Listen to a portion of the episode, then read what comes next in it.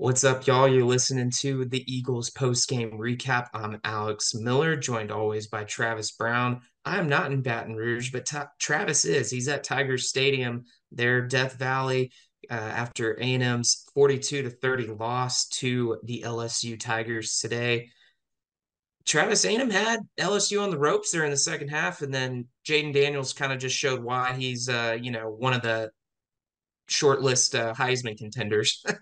yeah, we, we got to start off thanking uh, Alex, of course, for short notice hosting because uh, they closed the press con- the box here pretty quickly at LSU. So Cease is finishing his column. We're getting everything. We're multitasking, just like you know a like like A and M athletic director Ross Bjork has had to do the last couple of days. But we'll, we'll, get to that. We'll get to that a little bit later. Yeah, here it was kind of the the the, the tale of two Jalen Daniels. You know, a guy who's came into this game as one of the Heisman favorites, and uh, A and M did everything they could to, to shut him down in the first. He only had 52 passing yards in the first half, um, and a lot of that was because A and M just decided, hey, if if we hold on to the ball their offense isn't going to be on the field. They had a drive that was 17 plays, went uh, a full nine minutes that ended in a, a, touchdown. They had four drives that were four minutes or greater, um, a lot of drives that took up a lot of plays. That ball possession scheme worked really well in the first half, but it, it kind of reminded me a little bit of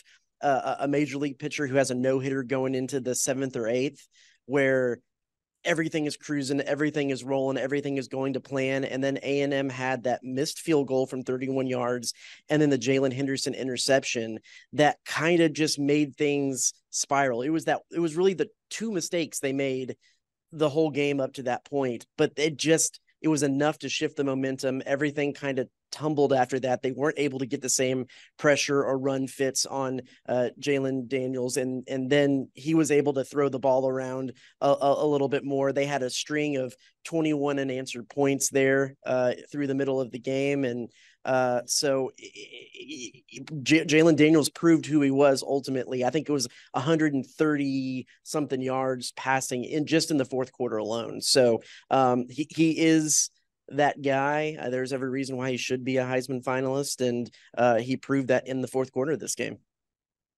Yeah, you know, it seemed like Henderson gave it his all. I mean, he was making good throws. A&M had a pretty good offensive game plan, I thought. You know, they were making manageable throws, things over the middle. Uh, and credit to A&M's receivers, you know, they caught the ball and ran with it. I mean, their yards after catch was uh, probably more than it's been most of the season. And then, you know, Le'Veon Moss had some hard runs. I know Rueben Owens only ended up with 21, but he had a couple of good carries. But, you know, it was the same old, same old that kind of did A&M in, right? I mean, they couldn't contest one-on-one passes on defense. LSU had three touchdowns on fade routes to the end zone. And then a, a, special teams blunder yet again that just, you know, really turns momentum in the second half when it really feels like A&M is is about to just take hold of a game and and possibly uh, have have things on the ropes, like I said earlier, but just just couldn't couldn't get it done. And I mean, that's just kind of been the theme of this A&M team this year, especially when they're on the road. Yeah, that's what Brian Kelly said after the game. He said it was a, a, game where they put a lot of pressure on early, and then later in the game, A and M decided to drop eight to try to play a little bit more safely, and that little bit of extra time actually allowed them to get some one-on-one matchups uh, up front, which opened up the running game, and then once the running game kind of opened back up, it opened up the passing game again, and and A and M shifting their their defensive strategy there a little bit, kind of cost them, uh, at least according to what Brian Kelly saw out there. So, um, yeah, but then you mentioned too that it was a really good offensive game plan for, for that one that even included putting Mark Nabu, Nabou uh, offensive lineman, in at fullback, and he got a rushing touchdown, which was something. I mean, we we certainly haven't seen since. Uh, I believe was it Daylon Mack that they would put back there at fullback a little bit about four three years ago. Yeah, they used him. It was sparingly, but uh, they did use him a time or two. And that jumbo set. So yeah, that was a quite in you know it was one that we're all they, they kind of when the team and you're in the press box team gets on the one you, you kind of think okay well it's about to be touched you might start typing out your tweet or you know looking to do something else uh, and then you see they score like okay. And then you look over the, the the the pile and the guy getting off of it is his number's 54 and he's massive and you're like wait wait wait wait. What just happened? And you have to go back and watch the replay and it was it was pretty cool uh so um yeah but first half good good game plan. They, they only had one three and out. It was a pivotal one right after they scored off the interception. Lsu scored off the interception. They kick it off and L- a&m gets a quick three and out there which leads to another lsu score. It was the last score of that 21 nothing run um, that that lsu put up. But man it was a it, it was a good game plan. They played hard. They played like they were having fun and loose. They they played like they didn't really have anything to lose because frankly they didn't. And that's no. evident too in the amount of of fourth downs they went for and fourth downs they converted. Um they they all they ended the game um let's see it was i believe it was four for five or four three for five six. on fourth down and they were nine of 18 on third down too they and it should have been four of the chains it should have been four of five because uh max wright had that wide open uh catch that just hit his hands and fell out on fourth down on the first drive of the game that probably should have resulted in points too. He, he was able to get that back late in the game when he had that 51 yard catch and rumble to the end zone. Uh, but, you know, it, it, it looked like a team. You know, Ainias Smith was asked last week about did it feel like the, the, the pressure had been relieved a little bit from from the team after Jimbo's firing and after them winning that game at Mississippi State. He he basically said, "Yeah, because we've already made a bowl game. The only thing to play for is kind of pride and to have fun. So they're going to have fun, and they they've played like that the past two weeks. It didn't turn out into a win because they were going up against what who a guy that could be the Heisman Trophy winner, and the guy also a guy also who could be a Biletnikoff winner as well, in Malik Nabers, who had a, a, a 122 yard receiving game today. So, you know, it, it I I want to say the A&M had to play a perfect game to to win this one against that team with how they're cranking, and they almost played the perfect game, but they fell just short short in the fourth quarter.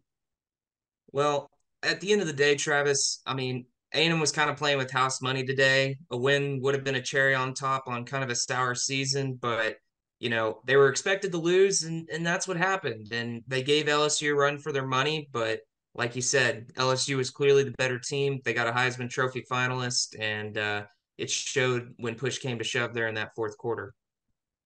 You yeah. Know, uh, oh, go, go ahead. ahead. Travis. No, no, no, no. Uh, I mean, they're they're the, the, you have to give a little bit of a hats off to the defenses too. Um, you know, Edgerrin Cooper, eight tackles, uh, had two quarterback hurries, a sack, a tackle for loss.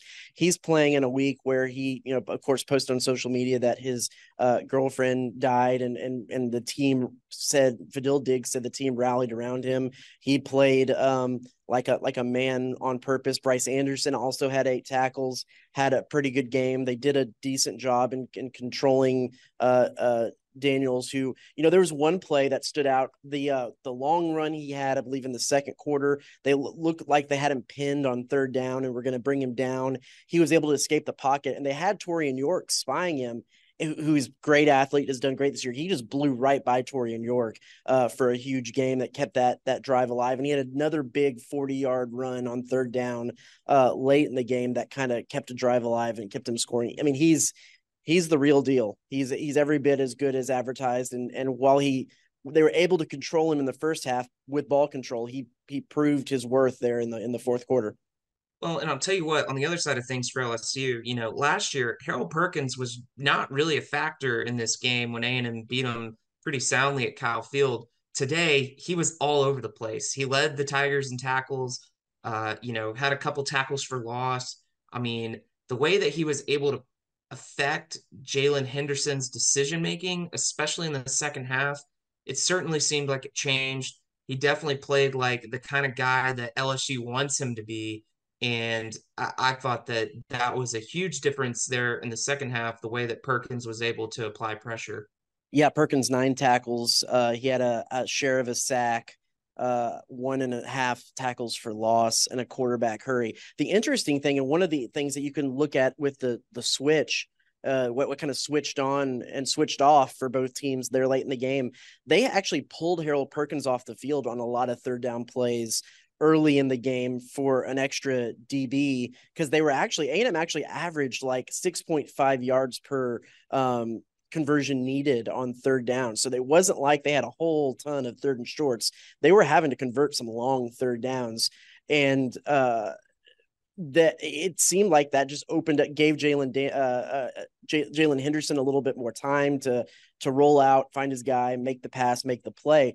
They stopped subbing him late in the game and kept him on the field on third downs, and that seemed to be a little bit of a difference maker as well.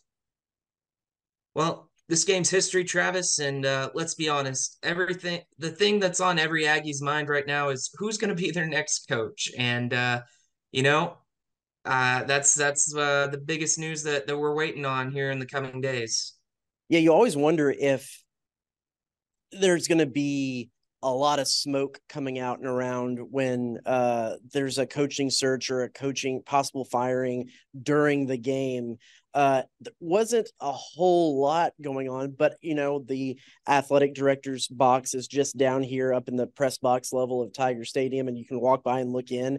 Bill Mahomes, the uh, chairman of the board of regents, was in there with uh, uh, Ross Bjork, and they were I, I peaked as I was walking by and saw them having several in-depth conversations in the back. They were both on the field at the end of the game talking. So uh, certainly, as we would expect, things are are in the works there, and it's just a matter of do we hear it today, tomorrow, in a week. Um, he's Ross Bjork, of course, put that December fourth kind of self-imposed deadline on this because of that that's when the um the portal opens the transfer portal opens for players wanting to get in. A, a, fact that LSU fans were reminding A&M's players as they were leaving the field that if you know there is a transfer portal and uh, if you want to use it to come back here to Baton Rouge you're more than welcome to is kind of the overarching theme of what was being yelled at the players as they were uh, leaving the field here today. But it's going to be interesting to see how this all uh, pans out uh, and, and really the timing of it all because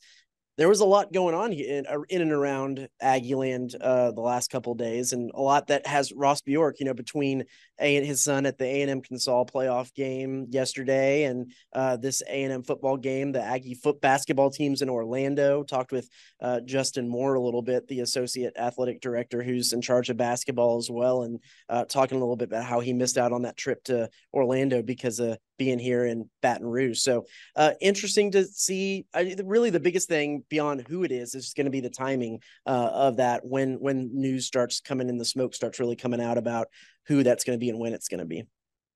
Well, see how maybe today's games across the country might impact that here in the coming days. That as well. Um, that as well. Well, hey, I think that's all the time we got. Travis and Cease have got to get out of there. Hopefully, they get a little good food on their way out, and that's not at Longhorn Steakhouse.